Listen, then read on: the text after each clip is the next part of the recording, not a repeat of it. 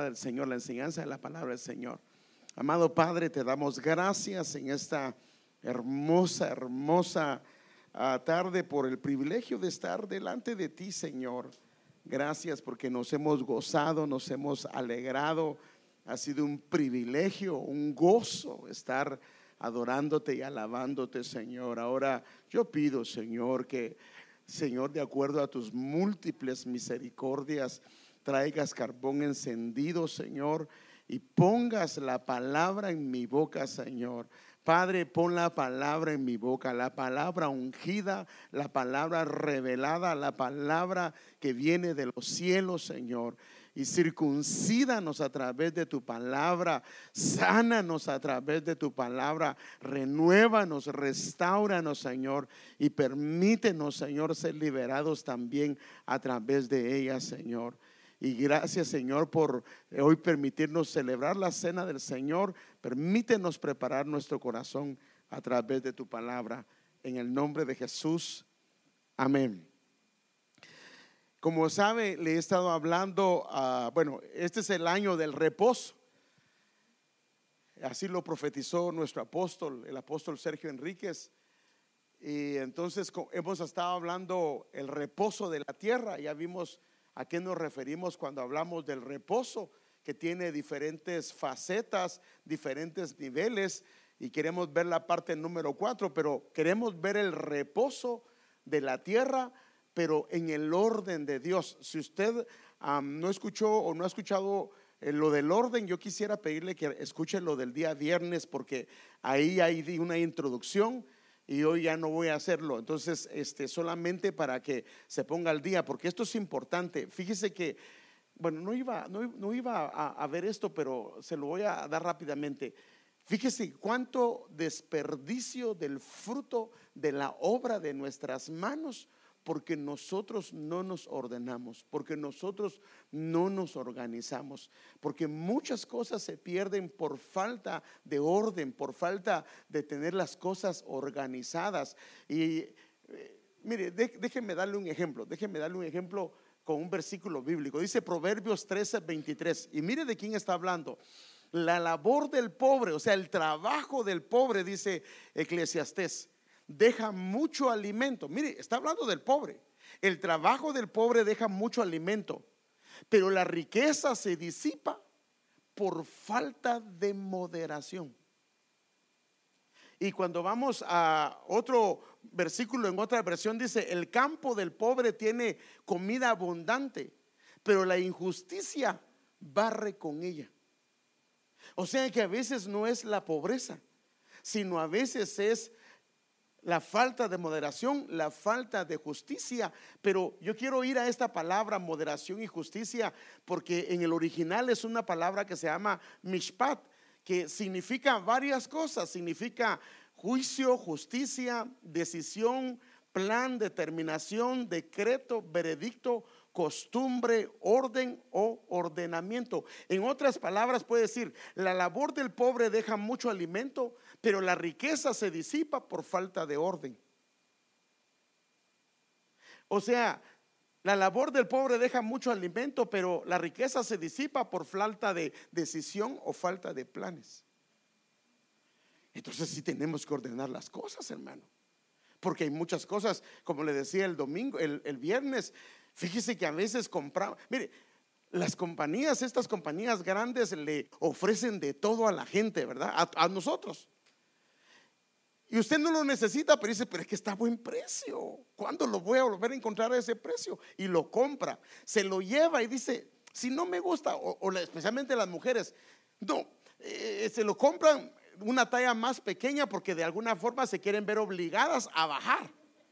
Porque como ahí están los vestidos nuevos, dice, yo tengo que bajar. Entonces, ya viendo los vestidos, voy a bajar. ¿Y qué si se da cuenta que pasan 15 días? Se pesa y no bajó si no subió dos o subió cuatro. No. En estos 15 días y se propone y va a la pesa y subió otras cuatro. El problema es que ya perdió el recibo de la, del vestido que compró. Ya no lo puede devolver. Entonces nosotros, hermanos amados, tenemos mucho problema con esto. Entonces, puede ser las costumbres que tenemos también. Mire, le voy a poner un ejemplo. ¿Es malo ir a comer a la calle con su familia?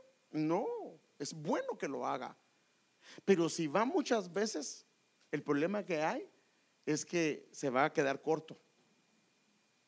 Yo creo que uno debe salir a comer. De acuerdo. Bueno, si, si usted tiene dinero, pues hágalo. Pero si usted vive al día o vivimos al día o estamos un poco apretados de las finanzas, lo mejor es hay que eliminarse las salidas a comer en lo que nos ajustamos. O ponga una cuota, por ejemplo, decir, hacemos un presupuesto y decimos, ok, vamos a agarrar 100 dólares para salir a comer. O vamos a un solo lado y nos lo comemos todo. En, una sola vez, o sea, nos comemos 30 pupusas. Bueno, ahora ya no están tan baratas, ¿verdad? Nos comemos 15 pupusas. O vamos de vez en cuando y, mejor, o vamos dos veces por mes. Pero a lo que voy, hermano amado, es que no somos organizados. Por eso es que le preguntan, ¿pero dónde está su dinero? No sé. Y cuando usted hace números, aparentemente no debería tener problemas pero sí tiene problemas porque no tiene dinero. Pero bueno, no quería hablar de eso, pero ya terminé hablándolo. Ah, pero yo quiero ir seguir donde me había quedado. Se recuerda que me quedé en lo que la Biblia habla como las diez palabras, porque esto es importante. El número diez, a eso sí ya lo sabe porque ya se lo he dicho. ¿Qué significa el diez?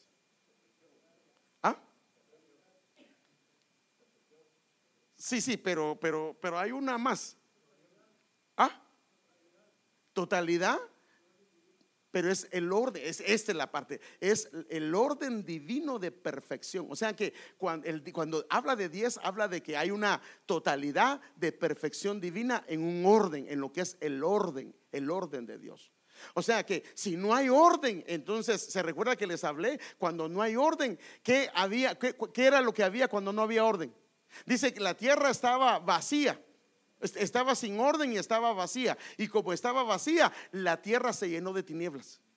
O sea que cuando hay desorden, entonces lo que entran son tinieblas. Pueden entrar tinieblas y tenemos que pedir al Señor que nos libre de esto. Pero se recuerda que también le dije que los hebreos no hablan cuando, se refieren a, los diez mandamientos, no hablan de ellos como diez mandamientos, sino le llaman las diez palabras. Ahora, ¿por qué? Porque esas diez palabras estaban en el arca del pacto, pero estas palabras fueron la norma de conducta que Dios dejó para el hombre, para que el hombre a través de esa norma él pudiera vivir. Pero aquí quiero enseñarle algo. En los primeros cuatro el primero es, no tendrás dioses ajenos delante de mí. El segundo, no adorarás, no te, no te harás imagen ni adorarás imágenes, no tomarás el nombre del Señor tu Dios en vano. Y el cuarto es, acuérdate del Dios del día de reposo para santificarlo. Ahora, los primeros cuatro tienen que ver específicamente en nuestra relación con Él. Entonces, cuando hay una relación con Dios, o sea, los primeros son para Él. Entonces hay una relación de un hijo y entonces crea un equilibrio en la vida del ser humano. Nosotros a veces queremos ser buenos padres, pero no somos buenos hijos de Él. No podemos, aunque querramos. Porque ser buen padre no es dejarle pasar las cosas a los hijos. Eso es alcahuetearlos. Y a la larga le podemos hacer daño a ellos. Entonces, si nosotros queremos ser buenos padres, primero tenemos que hacer la primera parte que el Señor nos dice, que aprendamos a ser adoradores de Él, a ser buenos hijos de Él. Y si eso lo hacemos, eso nos va a habilitar para prácticamente el resto de cosas que es la conducta humana. Porque lo primero se lo muestra al hombre, que es lo que Él debe de hacer. El cuatro, hemos hablado que el cuatro significa equilibrio. O sea que lo que hacen los primeros cuatro es darle el equilibrio, el balance que el hombre necesita para que su conducta sobre esta tierra sea una conducta que ande delante de Dios. Déjeme darle un ejemplo. había un hombre que era rico, muy rico. Y se presenta delante de Jesús y le dice a él, Señor, dice, él queriéndose justificar de que era un hombre que guardaba la ley y le dice, ¿qué debo de hacer para ser salvo? Lo que él quería decirle es, no papadito, si tú ya estás rodeado de oro y lo único que te falta es que ya te vayas, si los ángeles te quieren llevar. Él que esperaba escuchar algo así. Y entonces le dice el Señor, guarda los mandamientos o guarda las diez palabras. Y entonces él algo ignorante, porque quería que el Señor lo dijera para decirle, los guardo. Entonces le dice, ¿cuáles? Le dice el hombre, va. Y entonces el Señor no le menciona los primeros cuatro, sino le menciona los últimos seis, o parte de esos seis. Y entonces él le dice, pero si yo eso desde mi juventud le he guardado. Ah, sí. Entonces de verdad que y él lo amó pues por deberlo. Está bien. Entonces le hizo una prueba. ¿Y qué me falta? Dijo Elba. Bueno, vende todo lo que tienes y dalo a los pobres y ven y sígueme. Ay, hermano, cuando le dijo eso, lo quebró. O sea que el Señor lo que le demostró es que él tenía un problema de idolatría. O sea que su primer, el primer mandamiento estaba fallando. No tendrás dioses ajenos delante de mí y su Dios era el dinero. Entonces, los otros los guardaba a su manera de ver las cosas. Pero Dios lo pensó llevando poquito a poquito y le mostró en su corazón cuál era su problema.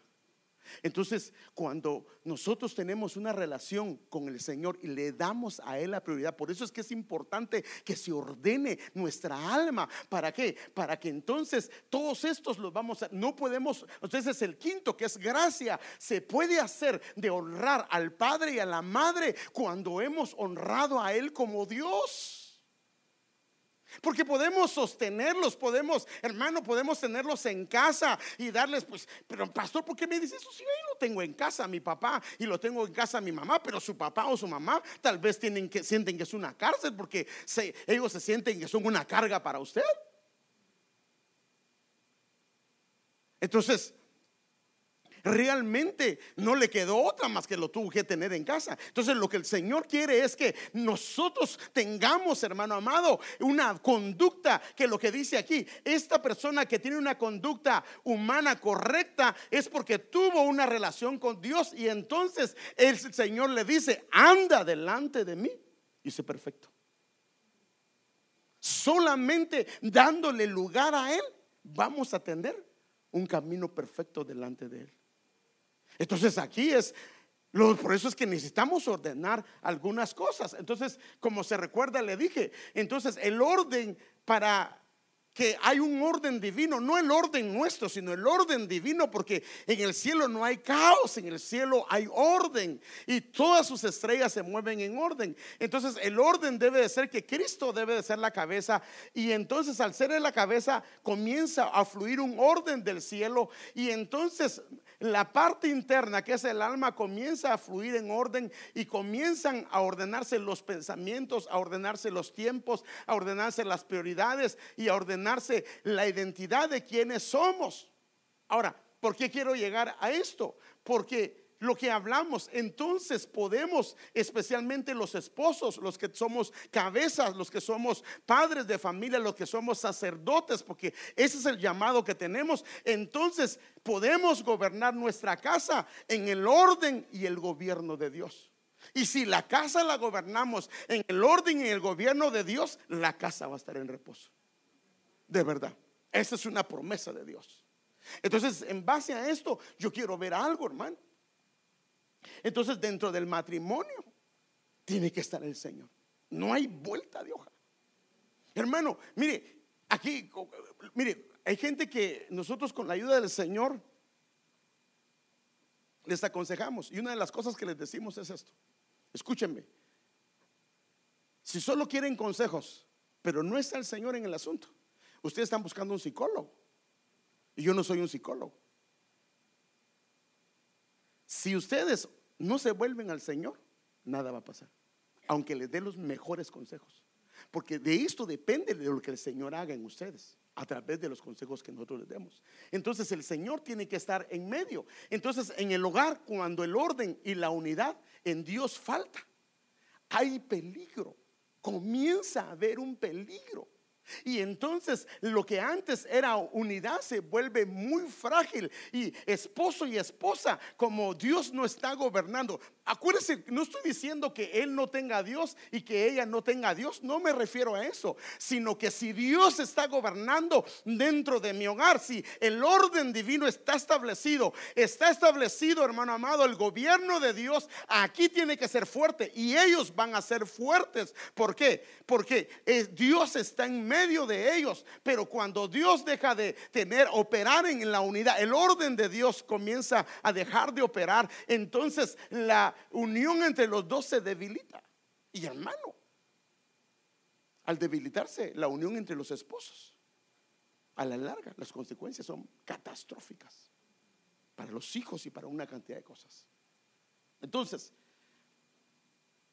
Dice, si alguno, en Eclesiastés 4:12, si alguno prevaleciere contra uno, dos lo resistirán. Y cordón de tres dobleces no se rompe pronto. O sea que en la manera como debemos de estar nosotros es tres dobleces. Su esposa, usted y el Señor en medio. Amén. Bueno, ahora, esto no es el orden y el gobierno de Dios que la mujer le pegue al marido. Bueno, yo espero que a usted no le pegue a su esposa.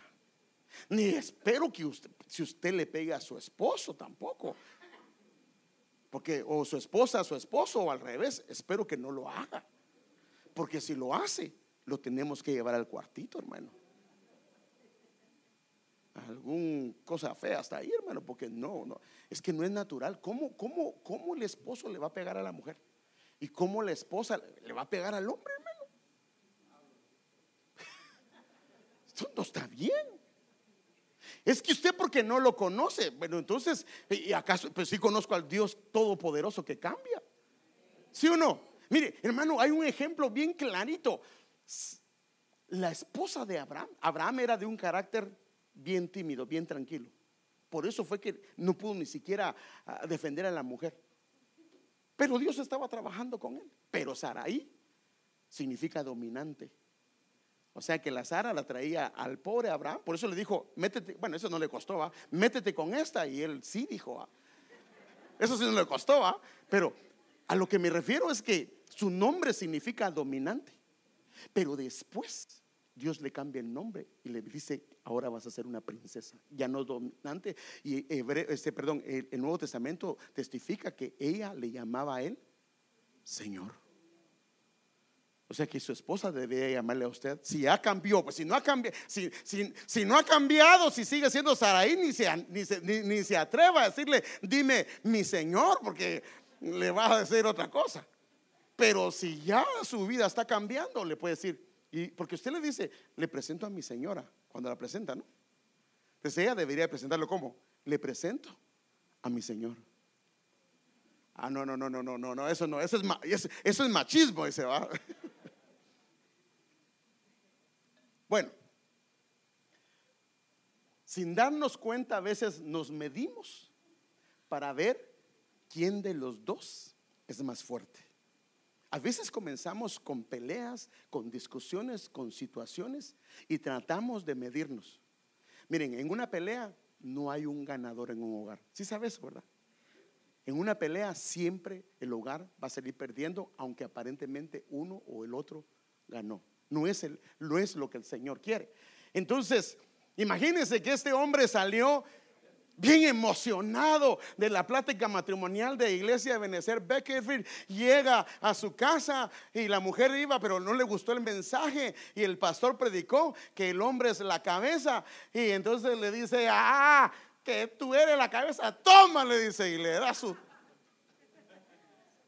Ah, se le pasó el mensaje al, pobre hermano. ¿ah? No es eso lo que el Señor quiere. No es que el hombre tiene que sobreponerse sobre la esposa. No, no, no, no, no. Eso no es lo que el Señor quiere. Hay un orden de Dios en el orden de Dios. Ya le dije que cuando nosotros los varones comenzamos a meternos con Cristo y Él comienza a ser nuestra cabeza, nuestra esposa comienza, hermano, reconoce la autoridad, reconoce al Señor. Ahora, también, ah, hermano, por lo que usted está diciendo, yo no, le, yo no le hago caso. Porque yo no veo que Él se meta con el Señor, ni lo veo orar, ni lo veo leer la Biblia, ni lo veo. No, no, no, no, no. Usted haga la parte suya porque hoy yo le quiero hablar a las mujeres. Bueno, creo que a la mayoría de las mujeres. El Señor me puso que hoy les hable a ustedes. Créame, créame. Hoy el Señor les quiere hablar. También a los varones. Pero hoy, porque, mire hermano, ¿se recuerda que le hablé? Que aparece cuatro veces la palabra reposó la tierra, pero en tres aparece reposó la tierra. Pero solamente cuando entra Débora, la Biblia dice, la tierra reposó. Entonces la mujer tiene una parte importante. El hombre puede estar haciendo su parte o aunque no la haga, Dios puede hacer cosas hermosas, hermano. Y yo quiero hablarle hoy sobre Débora y que el Señor me permita llegar ahí. Entonces Débora es una mujer de Dios que tuvo un papel determinante y la tierra reposó 40 años debido a la labor que ella hizo dentro de su hogar. Y yo quiero platicar de esto. Entonces, tenemos que tener un orden del cielo que es, se vuelve un estado espiritual dentro del hogar y esto trae como consecuencia un reposo divino. Y el reposo divino es un jardín del Edén. El reposo divino es que el esposo quiere llegar a su casa, la esposa anhela que su esposo llegue, los hijos quieren que el papá llegue, que la mamá llegue. Pero cuando los hijos están pidiéndole a Dios que no lleguen, es porque no es un reposo. Entonces, los dos llegarán a ser una sola carne. Una sola carne. Ese fue el plan original de Dios. Ahora yo le hago la pregunta, ¿ha cambiado? No ha cambiado. El plan sigue vigente. Pero entonces yo quiero que veamos ¿Por qué cosas? Es que a veces la mujer le cuesta. Le cuesta reconocer una autoridad, le cuesta reconocer que eh, eh, hay decisiones que no puede tomarla sola. Mire, hermano, por eso es que nosotros eh, tenemos un gran peligro, hermano. Le voy a poner un ejemplo. Cuando, por ejemplo, pasa algo en la casa, la mamá sabe que el papá se va a enojar. ¿Sabe qué hace con los hijos? No le vayan a decir a su papá. Porque si le dicen, se nos va a volver. Y entonces el hijo aprende a que tiene que engañar a su papá. Y no se da cuenta que eso lo está volviendo un patrón de vida. Que cuando el niño sea grande, eso es exactamente lo que le van a hacer a él. O la niña es lo que va a hacer. Entonces, al poner hendiduras, al poner eh, eh, cosas que no son de Dios, se abren puertas que no deberían de abrirse. Entonces, ¿dónde está la confusión? Si la Biblia dice que debemos ser una sola carne, ¿por qué nos cuesta tanto llegar a ser uno? Y hay tanto conflicto, hermano amado, en nuestra manera de hacer las cosas, en nuestra manera de pensar, en nuestra manera de decidir, en nuestra manera de proceder. La mujer quiere ir para un lado y el hombre quiere ir para otro lado. Y llevamos 30 años en el matrimonio.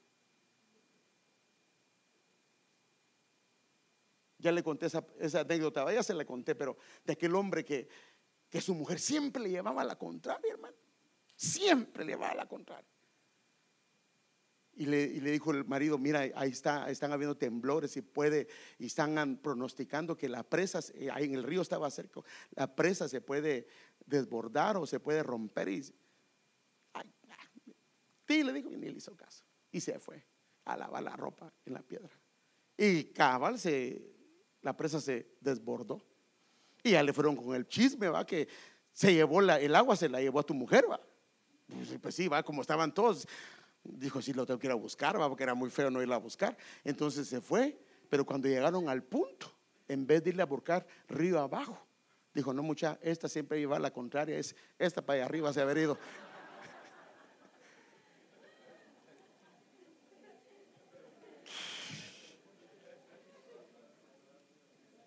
Bueno.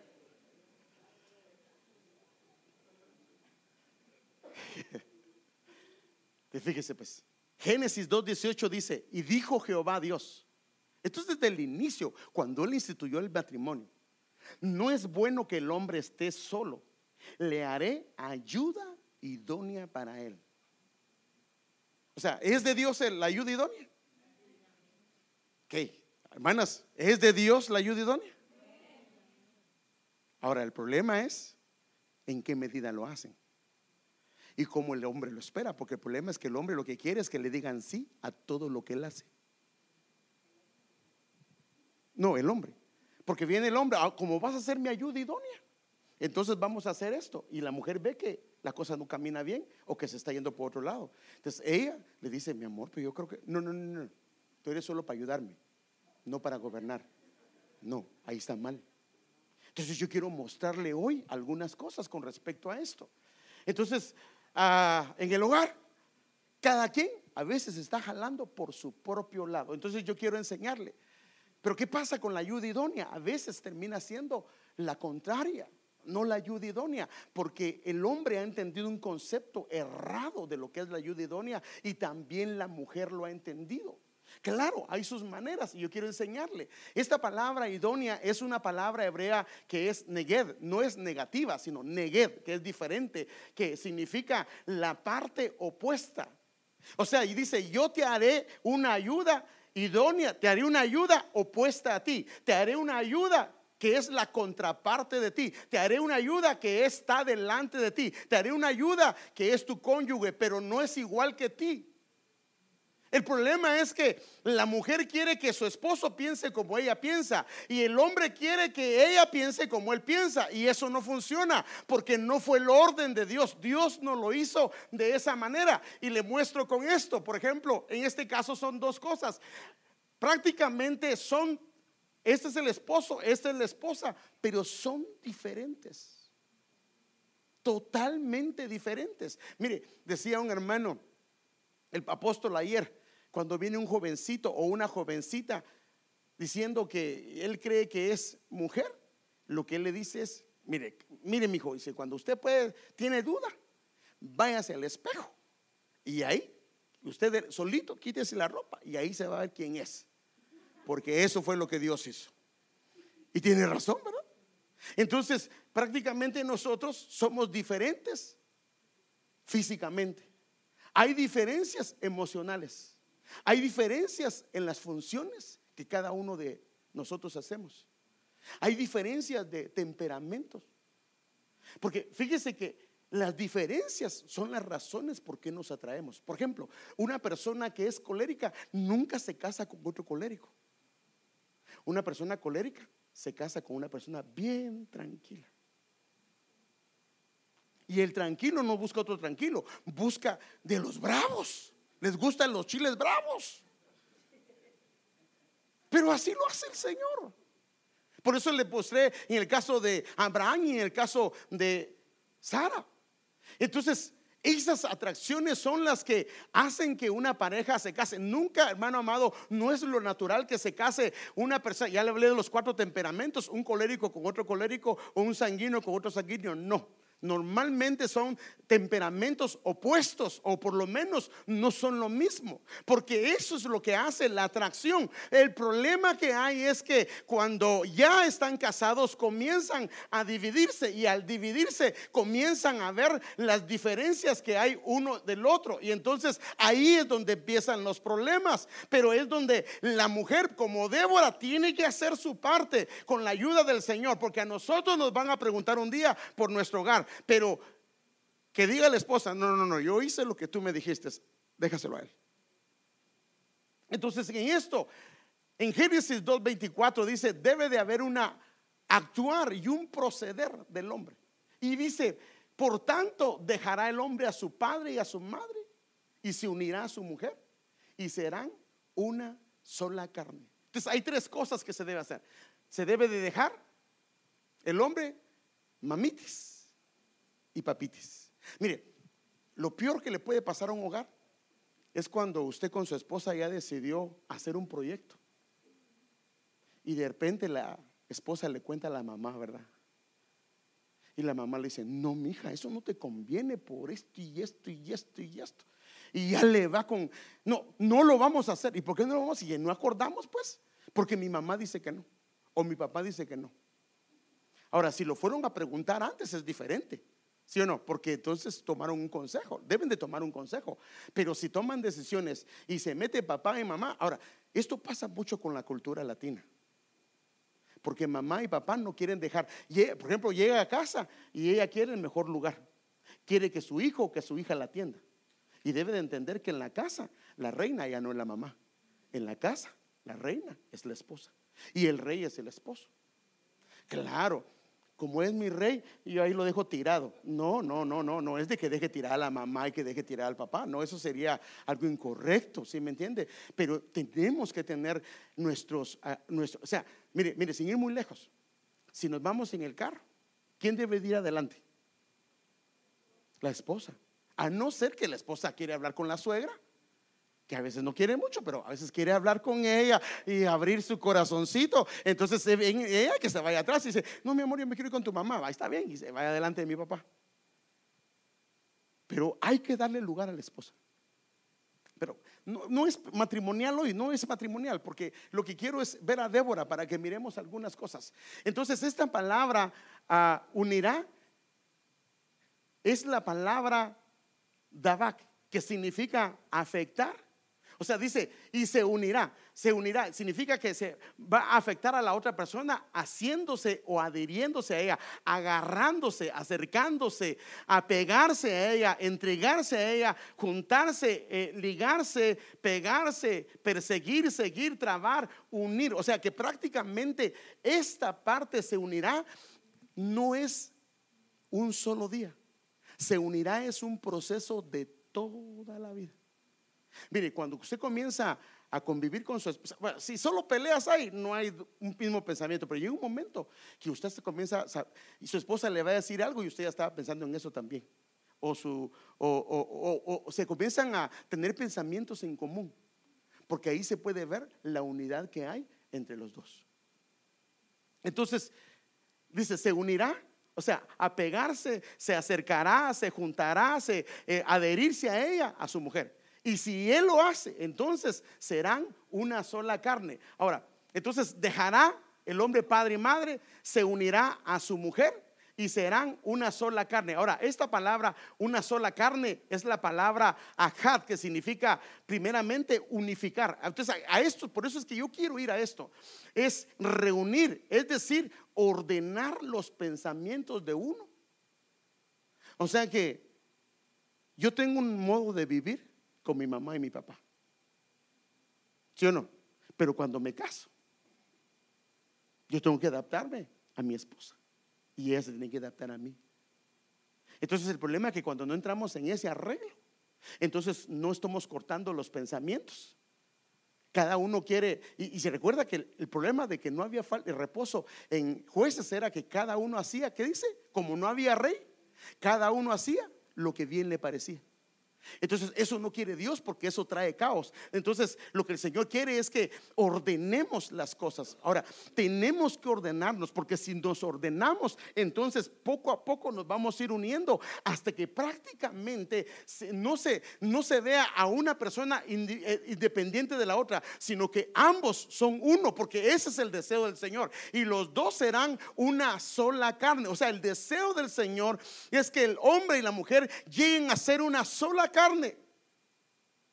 Eso no fue una invención del hombre, esto lo instituyó el Señor, pero hay una manera de hacerlo y él dice, ¿cómo? Primero se tiene que dejar, o sea que se tiene que dejar en el aspecto de no abandonar, sino dejar en el asunto de que quien va a gobernar tu casa ahora eres tú, juntamente con tu esposa, no tu suegro, no tu suegra.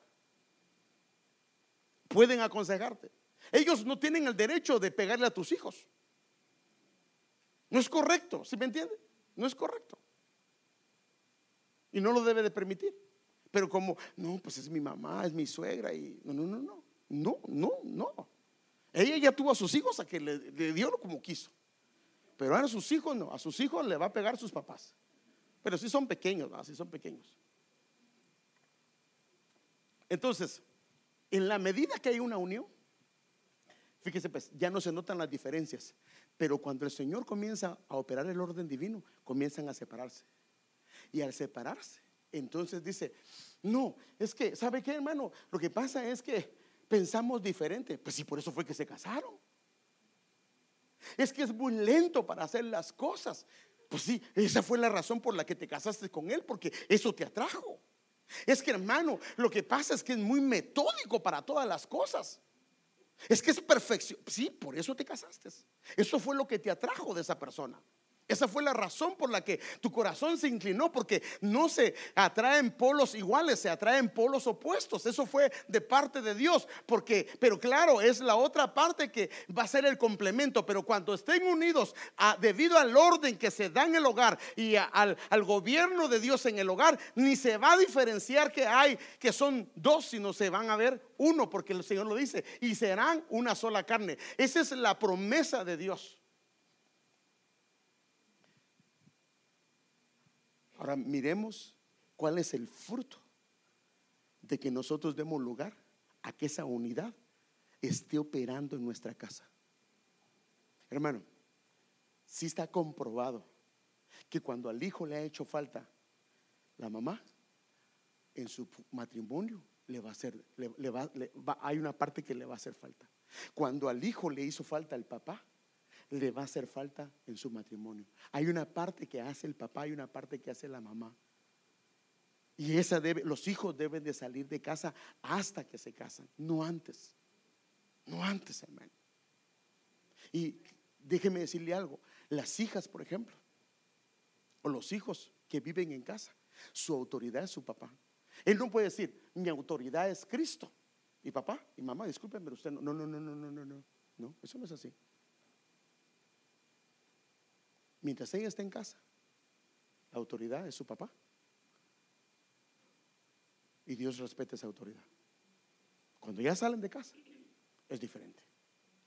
Entonces, el fruto de que el orden divino comience a operar en el matrimonio, al ser uno en él, al ser uno, al ser uno en Cristo, lo dice este pasaje en Malaquías 2.15. ¿No te hizo uno el Señor con tu esposa? ¿Cómo los hizo uno? En cuerpo y espíritu, ustedes son de Él. Él los hizo uno. O sea, cuando ustedes como matrimonio se juntan, ustedes se están volviendo uno. Ahora viene Él y dice, ¿y qué es lo que Él quiere de esa unión? ¿Qué es lo que el Padre quiere de esa unión? Quiere hijos que vivan para Dios. O sea que cuando papá y mamá comienzan a vivir en el orden de Dios, en el gobierno de Dios, en la unidad de Dios, y los dos colaboran para hacer uno, los hijos van a ser consagrados para Dios. Se van a volver hijos santos, hijos apartados, hijos dedicados para el Señor. Hermano, por eso es que el enemigo lo que está tratando de hacer con eh, personas que aconsejan, si no, vete, mira, si tú puedes solita, hermano, sí, sí, la mujer puede sola, si ahora la mujer, si se propone, puede sacar a sus hijos adelante.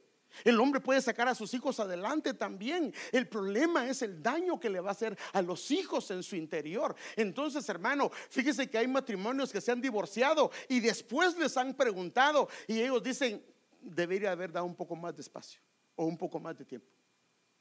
Pero Vienen amigos y amigas que no, hombre, no aguantes. Y tú, no, tú, tú eres preparado. Él, él, no sabe ni lo que va a perder. Sí, sí, pero quien van a perder son los hijos. Entonces, la idea de esa unión, lo que Dios quiere es hijos para Dios. O sea que tú y yo tenemos una responsabilidad de dar hijos que sean consagrados para Él. Pero no se puede dar hijos consagrados para Él si yo y mi esposa estamos peleándonos como perro y gato. No funciona. No funciona. Entonces viene el hijo. Yo primero tengo que ser un buen hijo, un buen hijo de mi papá. Bueno, un buen hijo de mi papá celestial para ser un buen hijo de mi padre. Pero soy un buen hijo de mi padre celestial y ahora puedo ser un buen padre. Y mis hijos van a ser buenos hijos. Porque se vuelve una descendencia santa para el Señor.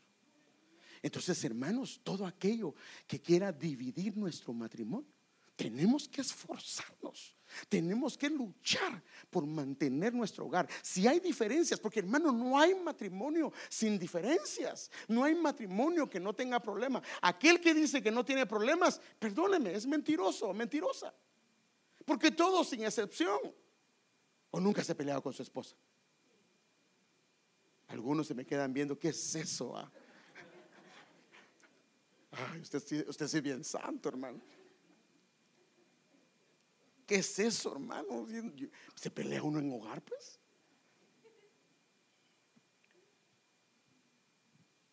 Por eso habla el hombre. Guarda tu corazón y permanece fiel a la esposa de tu juventud. Porque cuando hay una unión conyugal y el hombre o la mujer ha sido infiel, los espíritus del otro contacto se transfieren y el hogar comienza a tener problemas serios. Mire este otro pasaje, como lo dice otra versión. Dice, nuestro Dios nos creó para que fuéramos un solo cuerpo y un solo espíritu. Nos creó así, y da la razón, para que fuéramos un pueblo consagrado a Él. Por eso es que el enemigo lo que quiere batallar es con las familias. ¿Se me entiende? A las familias les pega, porque destruyendo las familias destruye la sociedad, destruye la ciudad, destruye el país, destruye las iglesias. Este otro pasaje dice de este, es que es que no hizo una sola, es que no hizo una sola carne de una, sola una sola cosa de carne y espíritu y que busca esta unidad, una posteridad concedida por Dios. O sea, un pueblo consagrado por Dios. O sea que cuando nosotros nos unimos, el beneficio son los hijos que van a ellos como tienen la imagen de papá y mamá fluyendo en el orden divino, ellos van a, mire, si los hijos no se pueden adaptar a la autoridad de los padres, él no se va a adaptar a la autoridad de Dios. Le va a costar. Entonces, yo quiero hablar de Débora. Una mujer ejemplar, hermano. Mire, eh, lamentablemente solo la vemos en la Biblia, pero no entendemos el papel que ella ah, tuvo, porque en el tiempo de ella, ¿ha, visto, por ejemplo, a la gente de los países musulmanes? La mujer ahí no tiene ni voz ni voto. Y los judíos vivían en esa área. Pero esta mujer, mire qué tremendo, aún en medio de tantas restricciones y de costumbres como estas, Dios la, es que hermano, Dios la levantó de una manera preciosa. Pero yo quiero enseñarle por qué la levantó. ¿Cuál fue la razón por qué el Señor levantó a esta mujer? Porque Dios quiere mujeres de Dios, hermano. Mujeres que se pongan firmes, mujeres que, hermano, que sean decididas a honrar al Señor y a cuidar a su casa, cuidar a su familia, luchar por su casa, luchar por su familia. Eso es lo que el Señor quiere, hermano. Él no quiere mujeres, hermano, que se aguaden, sino mujeres que digan, no, no, no, no, hermano, de rodillas, si el esposo no quiere afirmarse, de rodillas ese hombre va a venir al Señor. Ese hombre se va a afirmar. Ese hombre va a reconocer que está mal. Amén. No haciendo caprichos. No, no, no, no, no, no. Pero separados del Señor, no podemos. Entonces yo quiero mostrarle algo de ella. El nombre de ella aparece diez veces en toda la Biblia. El número diez que es orden de perfección divina. Nos dice que Débora, Dios permitió que su nombre quede diez veces, porque lo que nos está diciendo es, ella vivió en orden, pero no en cualquier orden, en el orden divino. Por eso el Señor se encargó que ella quedara su nombre y él la puso a gobernar. Miren, el significado de su nombre es abeja. Porque la abeja tiene mucha diferencia de la avispa. Y este es el asunto con la mujer, que la mujer puede ser avispa o abeja. Pregúntele a su esposa, ¿tú eres avispa o abeja? Ahora, ¿cómo se da cuenta que es una abeja? La abeja rinde miel, la avispa no. Y la avispa es agresiva y peleonera. La abeja sí pica, sí la, la comienzan a, a molestar. Pero la avispa no tiene que molestarla, ella solita molesta. La mujer contenciosa, ¿qué dice la Biblia? ¿Qué dice la Biblia de la mujer contenciosa? Es como gotera continua. No, no va a ser. No, yo sé que está fuerte eso, pero así dice la Biblia. Alguien me lo puede buscar para que vea que no me lo estoy inventando. Gotera continua es la mujer que pelea, la mujer que. Entonces, dígale usted, bueno, no, no le diga, hermana, no sea mujer avispa. Tiene que tener eso guardado ahí, pero como su 45 a la hora de cosas, pero no contra su esposo, no contra su familia. Solo voy a dejar que lo encuentren para que. ¿Lo tienen? Eh, eh, por favor, así que el micrófono, hermano.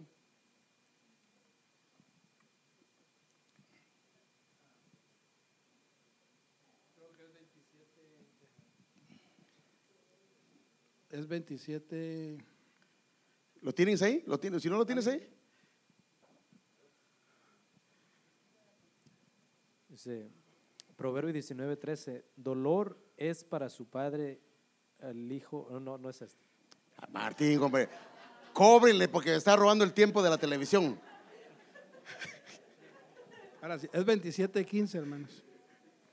Y dice de la siguiente manera. Está bien, está bien. Dice, gotera continua en tiempo de lluvia y la mujer rencillosa son semejantes. Mujer rencillosa o que pelea o peleonera. Vaya. Entonces, no, no, no. No hay que ser mujer avispa. No.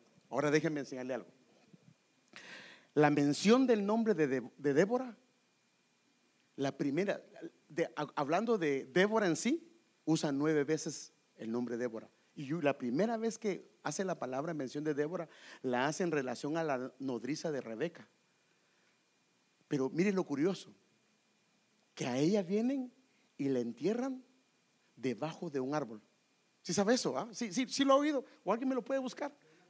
De un- era de un árbol, de un árbol, era de un árbol, una encina. En- ah, perdón, no les puse el pasaje ahí, pero a ella, a la nodriza que era Débora, la entierran debajo de un árbol. Ahora, lo curioso es que, ¿por qué a ella al inicio el nombre, Dios le encargó que el nombre de Débora la enterraran debajo de un árbol? No es normal porque se entierra a campo abierto o en cuevas, pero no debajo de un árbol. Está en Génesis, por supuesto, ah, está en Génesis. Si lo encuentran, me dicen. A, ver, traigan el micrófono, por favor. Génesis 35, 8. Encontré la versión, la palabra dice, por esos días murió Débora, la, la- la nodriza de Rebeca, y la enterraron más abajo de Betel, al pie de una encina en la que llamaron encina del llanto. Encina significa árbol fuerte. Entonces a ella vienen y la entierran ahí, como quien dice, a esta mujer la enterraron debajo de una cobertura permanente, aún ya fallecida. ¿Sabe que Dios dice que nos va a pastorear más allá de la muerte? Así dice la Biblia. Ahora déjenme seguirle diciendo. En jueces 4 y 5 aparece nueve veces el nombre, mire, lo- el, el nombre de Débora. Pero es increíble que en 1 Corintios 11 la palabra cabeza aparece nueve veces también. Y cuando se refiere a cabeza se refiere a un símbolo de autoridad. Por eso dice que la mujer debe usar velo. Dice, el hombre es, el- dice, Cristo es la cabeza del hombre y el hombre es la cabeza de la mujer. Y por tal razón la mujer debe de usar un símbolo de autoridad. Porque lo que pasó fue que los ángeles, cuando vieron a las mujeres fuera de autoridad, porque no tenían un símbolo, no tenían una autoridad sobre ella, los ángeles las codiciaron y se metieron con ella. O sea que una mujer como es librada para que no tengan, ni- y créanme, no le puedo hablar de esto ahorita porque pues, estamos en, pero sí ha habido cas- casos de ese tipo. Y así dice la Biblia, que los, los ángeles o los hijos de Dios se metieron con las hijas de los hombres que eran ángeles, que eran hijos de Dios. Entonces, Increíble que su nombre aparece nueve, veces en el capítulo 4 y 5 de jueces y en 1 Corintios 11 aparece nueve. Y la palabra cubrir, ya no lo pude poner porque se perdió anoche unas cosas, pero la palabra cubrir en el griego aparece 70 veces. Y en Elim, cuando llegaron a Elim, se recuerda que Israel encontró 12 fuentes y cuántas palmeras? 70. Y del único, el único nombre que quedó plasmado, esculpido en el templo, fue la palmera porque la palmera da cobertura. Su nombre Débora, abeja, aparece diez veces, pero como avispa aparece cuatro. O sea que eso nos da que el número es 10 más 4 es 14. Significa que sí está. Eso lo tiene ella porque es parte de su naturaleza. Pero lo que gobierna es el orden de Dios, aunque está ahí. Pero lo que hace esta agresividad es darle un equilibrio, porque el 4 es un equilibrio, un balance. Entonces, al tener el 10 y el 4, el número lo que significa es buen testimonio. O sea, que la mujer da buen testimonio. ¿Qué habla la mujer de Proverbios 31? La mujer, ¿cómo le llaman? La mujer virtuosa. Así le llama la Biblia. Y comienza a dar sus características de ella. Entonces ahora quiero irme, hermano, a analizarla un poquito a ella. Mire la mención que hace la Biblia de ella. Lo que está, eh, lo que es el versículo es lo que está en como en celeste. Jueces 4:4 dice, y Débora. Entonces lo primero que, o sea, mire pues, el, el pasaje que incluye todo el pasaje de Débora son 55 versículos. También nos habla de gracia. 5:5, gracia. Si usted lee la historia completa, son 55 versículos. Entonces, primero, lo primero que Dios comienza haciendo es, y Débora. O sea que le dice, y mi abeja, la que tiene un movimiento ordenado, la que da miel, la que es productora, la que es que, obra en su casa. Y por eso dice que eh, la mujer de, eh, de, de Proverbios dice que la mujer viene y le ayuda a su esposo. Entonces, Débora describe prácticamente que ella tiene una identidad de quién es ella en Dios describe su carácter, que era una mujer que vivía en el orden de Dios, describe que era un movimiento ordenado, pero luego menciona, y esto lo menciona en esta versión que es la Septuaginta, menciona el orden correcto como aparece en el hebreo. Y entonces dice la parte 2, mujer profetiza, significa que Dios describe quién era ella en Dios. Era una mujer con inspiración, era una mujer con revelación la revelación de Dios fluía a través de ella, hermano. Mire, a tal grado que todos los israelitas acudían a ella a consultar. ¿Habían hombres? ¿Habían jueces? Sí. Pero esa mujer tenía una revelación de Dios, porque tenía un orden de Dios. Y Dios fluía, y la gente no podía evitarlo. Le iba a preguntar la mujer de Lapidot. Mire qué tremendo. Su nombre es solo una vez. La palabra Lapidot es un nombre que tiene raíces. Aparece 15 veces, pero la palabra aparece, significa antorcha. Entonces, en, la versión literal dice mujer de antorchas, mujer de, de Lapidot, o sea que le pertenece a él. O sea que aunque era una mujer que gobernaba, hermano, ella podía decirle, ¿quién sos tú para mandarme si yo le doy órdenes al pueblo de Israel? No, no, no, no. Ella sabía su lugar que tenía en su casa. Ella sabía. Y entonces la Biblia le dice mujer de antorchas, mujer de luz, mujer de revelación, mujer que le pertenece a alguien, que está sumisa a alguien, que está obediente a alguien. Y ella juzgaba a Israel en aquel tiempo y describe el oficio o el llamado que ella desempeñaba en el pueblo de Israel.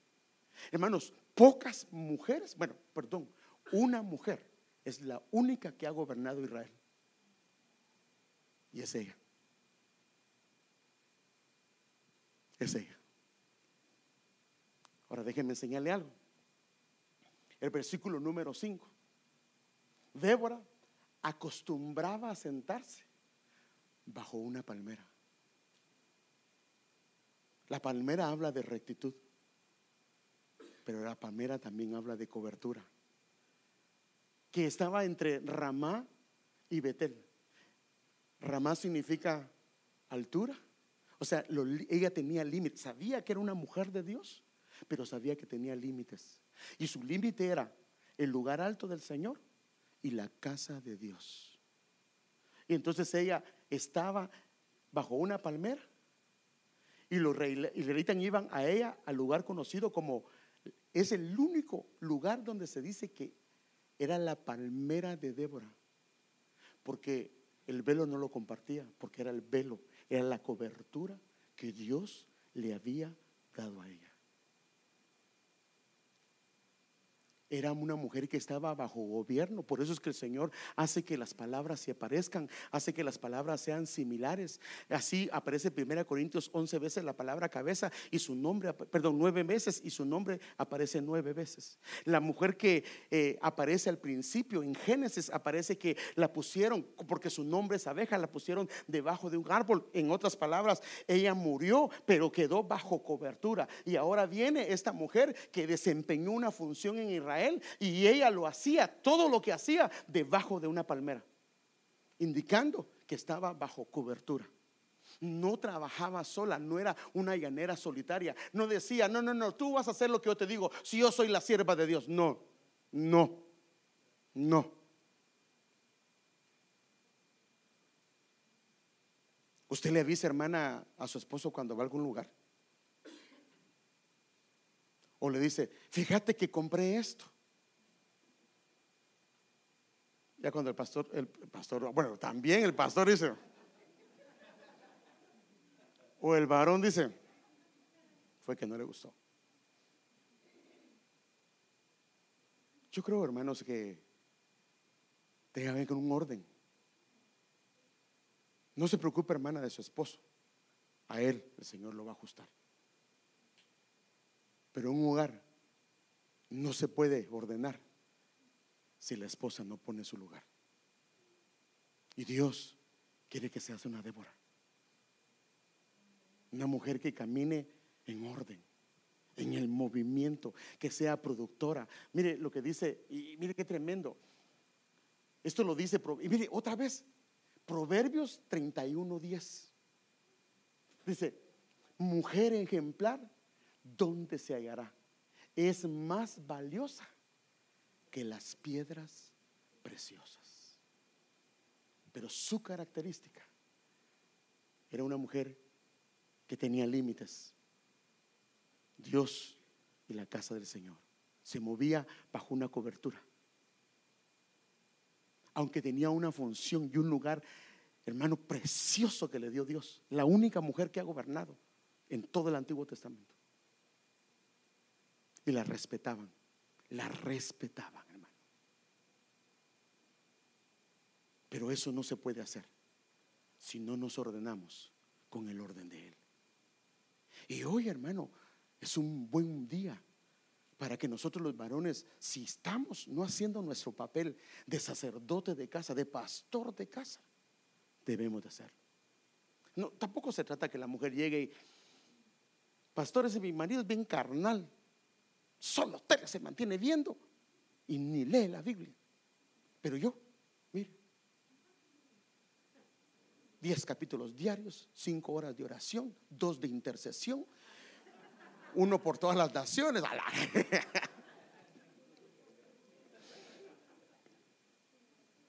Pues no creo que tenga 5 horas porque no estaría diciendo el marido eso.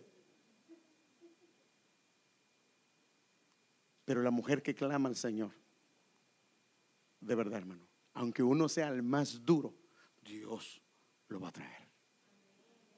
Lo que Dios quiere es que, no que pelees, es que el marido, o sea, por eso le digo, usted y el marido son las partes opuestas, pero nos debemos de unir. Pero sin el Señor, como le he explicado a alguna gente, es como un motor sin aceite. Lo pone a trabajar, se va a fundir. Pero mientras esté el aceite, hermano puede estar corriendo y corriendo y corriendo. Entonces necesitamos el orden de Dios en nuestro hogar. En nuestra familia, en nuestra casa, porque cuando hay orden, entonces comienza, hermano amado, a ver la paz y el reposo. Y cuando hay reposo, comienza la prosperidad, comienza la bendición. Nada se pierde porque el devorador no puede entrar porque hay un círculo de protección, porque Dios pone círculos de protección. Pero cuando el orden se pierde, los círculos se abren. Por eso es que el mismo Satanás le dijo al Señor, pues ¿cómo le voy a hacer algo a Job si él tiene protección? Le has puesto protección a su hogar, puesto, protección a él, protección a sus negocios. El devorador no puede entrar. Entonces Dios, hermano amado, quiere que caminemos en el orden. Pero no que el hombre sea un capataz y no, no, no, no, no, no, sino que, hermano amado, tenemos que poner, hermano, cuando la mujer ve que el hombre comienza a buscar al Señor, ella sabe que si no hacen lo que él está diciendo porque le está comentando algo de Dios, se está rebelando en contra del Señor. Pero también sabe cuando viene la carne, va. Pero lo que el Señor quiere es que hagamos, o sea, la mujer tiene la función que Dios le dio, porque el asunto es esto, que en esta relación los que están de por medio son los hijos. Y nosotros vamos, estamos, hermano amado, eh, plasmando en ellos lo que es un hogar, plasmando en ellos lo que el Señor quiere de una casa lo que el Señor quiere de una familia. Nosotros somos el ejemplo para ellos, para los hijos de un futuro hogar. Pero si nos peleamos, pues pidámonos perdón, arreglemos la situación. ¿Habrá algo difícil para el Señor, hermano? Porque hermano, discúlpeme, pero si aquí nosotros los creyentes decimos, es que mi hogar ya no tiene solución, al quien estamos dándole desmérito, ¿a quién es? Diciéndole que él no es capaz de restaurarnos. No, Él sí es capaz. Lo que pasa a veces es que yo no quiero hacer lo que me toca que hacer. Y como le he dicho a, a personas, la Biblia dice, ¿quieres volverte a mí? ¿Quieres ser restaurado? Vuélvete a mí. Tenemos que volvernos al Señor. Entonces, amadas hermanas, hoy yo les hago un llamado de parte de Dios. ¿Quieres que sea Débora, hermanos? Una abeja, una mujer eh, eh, sabia, una mujer prudente, una mujer que, hermano amado, lleve a su esposo delante de Dios. No se preocupe.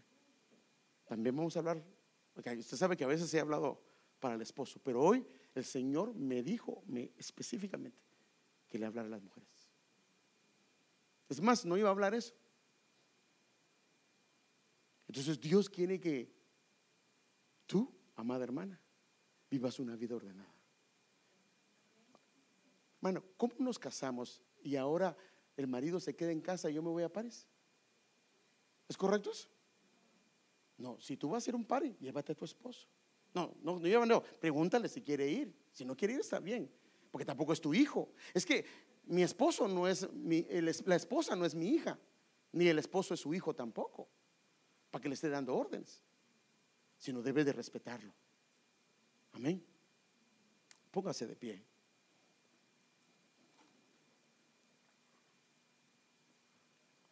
Mujer ejemplar, ¿dónde se hallará? Es más valiosa que las piedras preciosas. Yo creo que el Señor quiere que ordenemos nuestros hogares, hermano. ¿Cómo está tu hogar? Ahora, queremos arreglar las finanzas sin arreglar nuestra relación con nuestra esposa. Queremos arreglar las cosas materiales sin arreglar las cosas con mis hijos. No. Primero que hemos que darle, por eso es que es importante que Dios nos ordene a nosotros en nuestro interior, para que ordenemos las prioridades. ¿Qué es lo que debemos de hacer?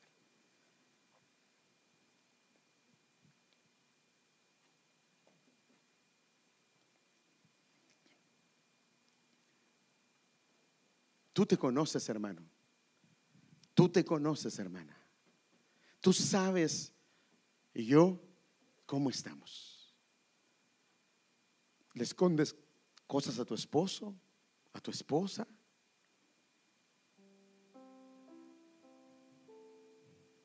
¿Cómo está tu casa? ¿Cómo está tu hogar? No hay hogar en un orden inmaculado, pero por eso dice, llegarán a ser. Hay un proceso. Pero Dios quiere que nos ordenemos, hermano. Porque Dios nos quiere bendecir. Quiere bendecir nuestras familias. Quiere bendecir nuestros hogares. Pero tenemos que ordenar nuestras casas. Quiere darnos una descendencia santa para Él, hermano. Pero esto no funciona si no nos ordenamos. Si esposo está dando órdenes diferentes a la esposa, si la esposa está ah, ah, ah, alcahueteando al hijo, a la hija, escondiendo las cosas, eso no funciona. No funciona. Hay un orden. Esposo y esposa no deben de tenerse secretos. No deben tenerse cuentas separadas. ¿Cómo es eso que tenemos finanzas separadas? Lo mío es mío y lo tuyo es tuyo. Entonces, ¿para qué me casé? Lo de mi esposa es mío y lo mío es de ella. Si no administra bien las finanzas, arreglemos, sentémonos y arreglemos bien las finanzas. Pero Dios quiere bendecir, escuche lo que le estoy diciendo, hermano. Dios quiere bendecir nuestros hogares quiere prosperarlos, hermano. Él lo dijo, yo te he llamado para hacer cabeza, para ponerte arriba, para ponerte próspero. Él no quiere que estés hasta allá, hermano. Él quiere que seas próspero. Ese es el llamado que tenemos, porque nosotros somos descendientes de Abraham por la fe, hermano amado. Y la Biblia dice que Él nos ha sentado en lugares celestiales y que Él nos ha dado toda bendición espiritual. Así dice. Toda bendición, toda bendición nos pertenece. Pero ¿por qué es que no ha llegado? ¿No será que hay cosas que no hemos ordenado? Si llevas días peleando con tu esposa y no te hablas, peleando con tu esposo o con los hijos y no te hablas, eso no está bien. No se ponga el sol sobre vuestro enojo. Y dice, porque si se pone el sol le puedes dar lugar al diablo a que opere. Hermanos, la esposa que hoy el Señor, la que tú tienes, te la ha dado para llegar hasta el final. Y que un día lleguemos delante del Señor los varones y le digamos, Señor, con tu ayuda yo hice todo lo que pude. Y que tu esposa diga, Padre, yo lo apoyé.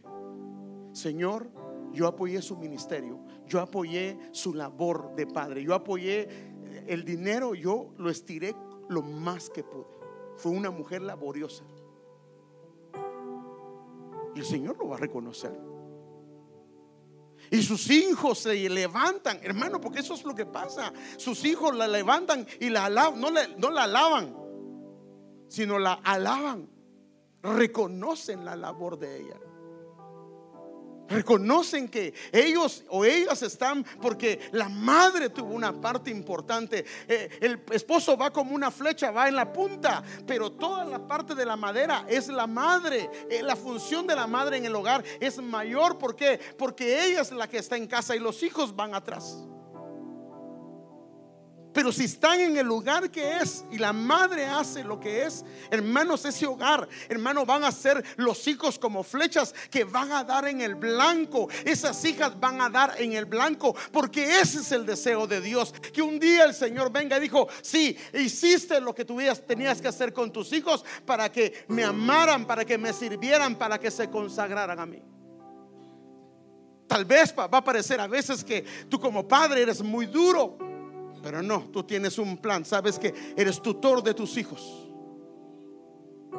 Tus hijos tienen un plan. Tus hijos, hermanos, tienen llamado. Tus hijas tienen llamado. Pero tú como madre tienes que hacer. Fíjese que qué tremendo, hermano. La Biblia dice que aunque José, el padre adoptivo de, de, de Jesús, del Señor Jesús y María, él era el hijo de Dios. Era el hijo de Dios. Y lo llevaban al templo lo llevaban al templo. Y cada vez que lo llevaban, la Biblia dice que él crecía en gracia y en sabiduría para con Dios y para con los hombres. Y Dios derramaba de su gracia debido a que a Jesús lo llevaban al templo. Tenemos que traer a nuestros hijos, exponerlos a las cosas del Señor, amarrarlos al altar, hermano. Enseñarles que ellos son grandes en el Señor. Hermano, yo le mostré un testimonio del hijo del hermano que es el papá de los muchachos de Miel San Marcos. Así que el muchacho, el, mayor creo yo, el encargado del ministerio, llegaba borracho en las mañanas. Y él le decía, usted es un siervo de Dios. Usted es un siervo de Dios. Y en una de esas, hermano, cuando llegó, y él le volvió a decir las mismas palabras, dice que se quebrantó, hermano. Ya no pudo más. Mire lo que hizo Dios. De lo más bajo, hermano. Estos jóvenes, hermano, ahora están ministrando. Y aunque no lo crea, muchas de nosotros, entre ellas, y muchas iglesias de muchas partes del mundo, cantan las alabanzas que Dios les ha dado a ellos. Pero tenemos que hacer la parte que nos ha tocado.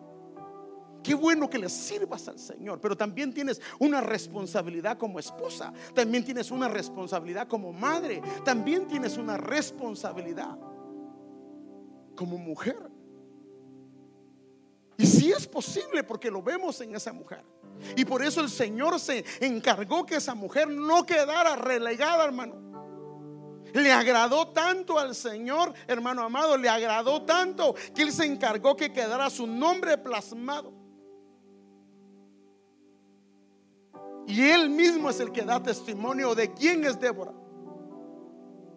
Y al final, la escritura dice que Débora era una madre para Israel. Una madre para Israel. Eso quiere Dios. Padre, ayúdanos, Señor. Ayúdanos, Señor, a, someternos al orden divino, Señor.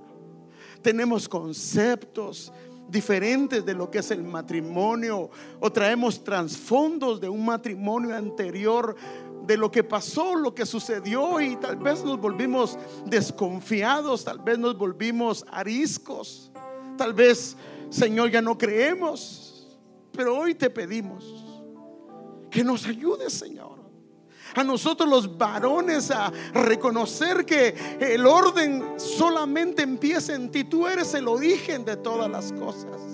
Eres el inicio, Señor, del orden divino. Y queremos caminar delante de ti y ser perfectos, Señor. Como le dijiste a estos hombres que caminaran delante de ti. Como le dijiste a Abraham que caminara delante de ti y que fuera perfecto. Hoy nosotros los varones clamamos a ti, Señor, que nos ayude, Señor, en el papel de esposo, de padre, de hijo. Pero dándote prioridad a ti, dándote el primer lugar a ti, Señor. Y ayuda a nuestras esposas. Tienen un llamado hermoso y precioso Tienes grandes planes también para ellas. Levanta Débora, Señor amado. Mira el corazón de cada una de ellas, anhelante de servirte, anhelante de vivir en el orden que tú has establecido, Padre, entendiendo que ha venido de ti, Señor amado. Dales la gracia, Señor, a mis hermanas, a las jóvenes, a las señoritas, Señor, para que ellas puedan, Señor amado, ser Déboras, abejas delante de ti. Dales equilibrio. Dales testimonio. Y levántalas para gobernar tu casa también. Porque son siervas tuyas, Señor. Da testimonio tú, honrándolas, Señor. Padre, levanta tus siervas. Levanta tus siervas. En el nombre de Jesús. Danos ese orden. Fluye, Señor, en nuestras vidas. En ese orden divino, Señor en el nombre de Jesús. Para que la tierra pueda reposar, nuestro hogar pueda reposar, nuestra familia pueda reposar y los que están en casa puedan reposar y puedan ver la gloria de Dios. Porque la nube desciende donde está el reposo de Dios. Porque el que habita el abrigo, la cobertura de Dios, morará bajo la sombra del Omnipotente. Señor, por favor, ayúdanos. Ayúdanos, Señor. Pasen los hermanos de la Santa Cena, por favor.